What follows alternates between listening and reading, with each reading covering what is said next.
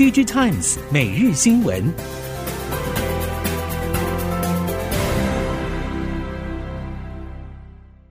听众朋友好，欢迎您再度收听 DG Times 每日新闻，我是谢美芳，带您关注今天的科技产业重点新闻。首先要了解的是，国内有多数业者希望客户端可以在今年下半年就完成库存去化，让 IC 设计在明年上半就重新恢复较正常的出货表现。不过，从客户相对保守的前景看法来看，能否在今年达到目标水位，还有很多不确定性。IC 设计业者坦言，去年市况多热，今年修正的力道就有多大，库存去化必然发生，只是时间早晚的问题。目前还只是终端客户先执行去库存，IC 设计则至少要等到客户库存恢复正常水位，才会开始清自己的库存。国内的閎康已经在台湾、中国上海、厦门以及日本名古屋三大聚落设立当地实验室，加上长期累积的产业分析经验以及资料库，已经在分析检测产业建立相当高的门槛。新进业者要在资料库以及投资设备上追赶，有相当的难度。宏康目前累计至今已经有超过百篇以上专利，可以说是衡水同业表现，成为最具指标性的第三方中立实验室。其中值得一提的是，宏康跟进晶圆代工龙头前进日本插旗熊本新实验室，预计明年 Q4 开始贡献营收，需求主要是来自车用电子以及日本设备厂先进制程材料分析。此外，深圳实验室即将在九月十五号开幕，满足中国客户强劲故障分析等需求。目前已经计划持续在中国再设两座实验室。受电视面板和消费性电子相关需求面临修正，以及以 LED 背光作为主力的隆达八月份营收有难色。不过，晶电八月营收和七月表现相当，反映四元 LED 在感测和立基照明应用需求。没有能够如期成长，和富彩之前看好车用、植物照明、生物医疗感测等高阶的需求，在 Q3 表现稳健的期待出现了落差。富彩对此表示，原先认为高附加价值产品和特殊利基市场可望不受消费市场修正影响，不过总体经济情势不明，升息气氛浓厚，市场也担心通膨在明年可能难以缓解。影响终端需求转趋保守和观望，冲击层面不仅在一般消费性应用上，高价应用市场也转趋疲弱，像是 Mini LED 等拉货的动能就不如预期来得强劲。对国内电子制造业者而言，透过五 G AI 建构出的智慧工厂，会是各家业者发展的重中之重。在智慧工厂实践部分，鸿海目前手中拥有四座由世界经济论坛所认证的灯塔工厂，可以说是领先业界。包括了人保、伟创、英业达等业者，则是分别透过产学合作或是争取科专，积极和相关业者合作，从事智慧工厂的建制。此外，广达在智慧医疗领域当中也已经投资，不仅自己的研究计划，也和海内外多所知名大学合作。同时，也已经建制能提供预测和辅助决策、远距医疗及健康照护的云端平台。在门禁管制部分，以指纹、静脉、虹膜、人脸特征、生理识别的技术已经被积极所采用。不过，这些技术运用在海关或是特殊开放空间时，还是会有漏洞。因此，保全业者还在寻找适合同时检查成千上万人身份的 IT 技术。日本 IT 大厂富士通在今年提出了新的技术，正符合保全业需求，预计在明年开始使用。富士通提出的技术是源自于奥运赛事 AI 转播一项技术，人物动态分析，只要事先拍下某人走一段路的姿势，分析动态特征之后，再拍到这个人走路时的影片，就能判读出是否就是这个人。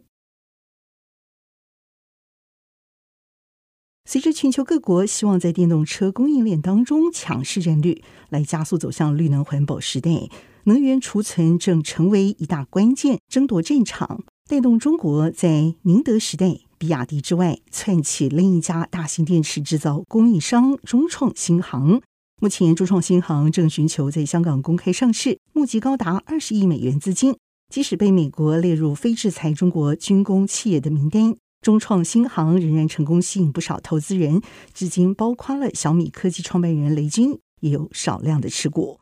彭博对此分析报道，中创新航电池实战攻势将会有助于填补全球供需之间日益扩大的差距。而在此同时，第三家强大电池供应商也迅速崛起，暗示着中国电池供应链全球的主导地位。日本至少在二零一零年代中就已经开始进行无人超市的实验，不过设备成本过高，并无法找到新的利基市场。导致厂商裹足不前。不过，根据日本经济新闻以及 Impress Watch 在今年的报道，目前日本已经找到适合的里基市场，无人商店渴望在日本生根发展。率先推出无人便利超商的美国 IT 大厂 Amazon，日本分析 Amazon Go 希望引进日本最大障碍，已经相当于一百平便利超商的 Amazon Go，每间店从头开始投资需要一百万美元。而这一种便利超商平均营收是每天五十万日元。如果以盈利率百分之五来推估，投资要超过十一年才会回本呢。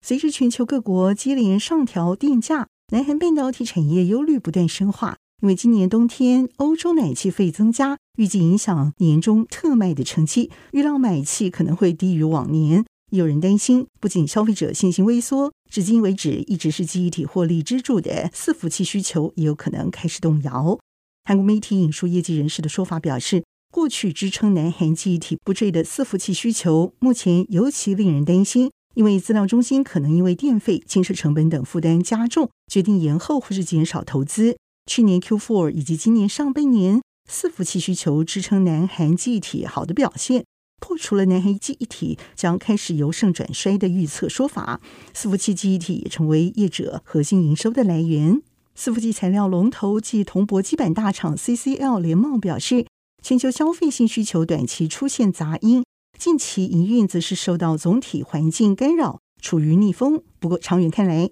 高速高频铜板基板材料升级的趋势是不会改变的。联茂表示，随着下世代伺服器、高阶汽车电子等多元应用驱动时，对于明后两年营运展望乐观看待。随着年轻世代不再以电视作为必需品，加上近来全球电视市场需求下滑，三星电子为了寻找事业突破口，提出了强调生活美学的 Lifestyle TV 系列。引起业者关注的是，三星透露，Lifestyle TV 每年销售金额成倍数成长，速度相当快。综合韩国媒体消息报道，在德国柏林所举行的消费性电子大展 IFA 二零二二当中，三星影像显示器事业部表示，随着消费者对于电视的期待从单纯设备转为多功角色，三星 Lifestyle TV 概念也因此诞生。而三星该项产品从内容、居住环境、未来技术等方向出发。目的是要改变电视的形态和环境，也创造出全新的电视需求。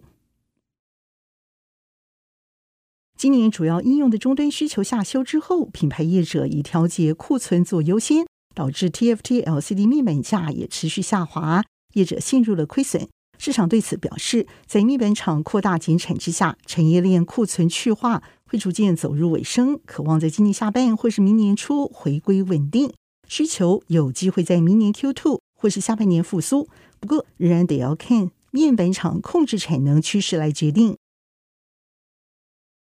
经济部最近说，国际大厂竞相来台设立研发中心，除了就近服务客户、补足台湾产业技术缺口之外，也可以提升本国研发人才素质，增进台湾国家安全问题。根据行政院的核定计划内容显示，经济部估计四年要投入台币一百一十五亿。来达成全球研发布局、前瞻研发转型、国际人才引进、扩大前瞻研发投资、国际市场拓展的目标。在吸引外商来台设立研发中心部分，今年预计补助八亿，明后两年再各补助十五亿。以上科技产业新闻由 DigiTimes 电子时报提供，谢美芳编辑播报，感谢您的收听。